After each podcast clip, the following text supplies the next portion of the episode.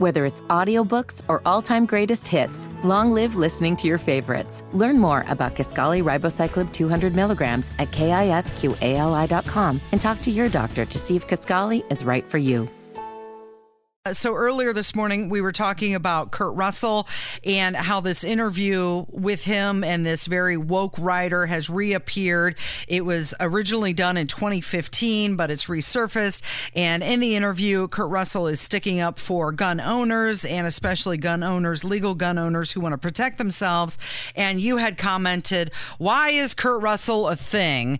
What has he been in? Who is he? What has he done? Somebody wanted to call and set you straight.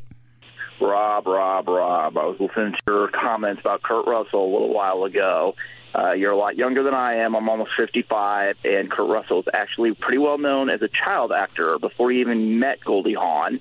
And he's been in a lot of really good movies. He's been the lead in a lot of movies. Yes, maybe not Godfather related, but he's been in Big Trouble in Little China, Backdraft, The Thing.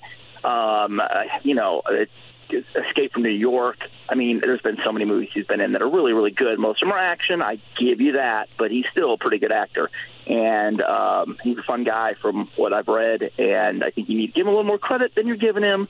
But that's just my take. And also, you really need to listen to some John Williams. I know one day you didn't know who John Williams was, and one of the greatest composers ever for movies. So anyway, just my two cents. Okay, so two things. One, that guy's voice, I'm good with voices too. His voice does not sound 55 years old.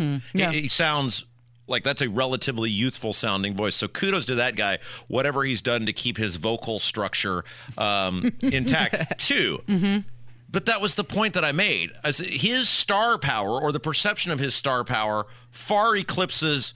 Look at those movies he was naming: Escape from New York, Backdraft. L- Little China.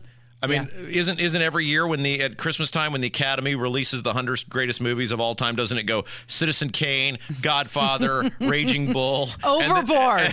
I mean, that's the point I was making, though. If you got to go to Escape from New York and, Mm-hmm. and Little China and Overdraft or Backdraft or Draft is way right out of the, the industry. I mean, I, like that was the point. The guy just made the point.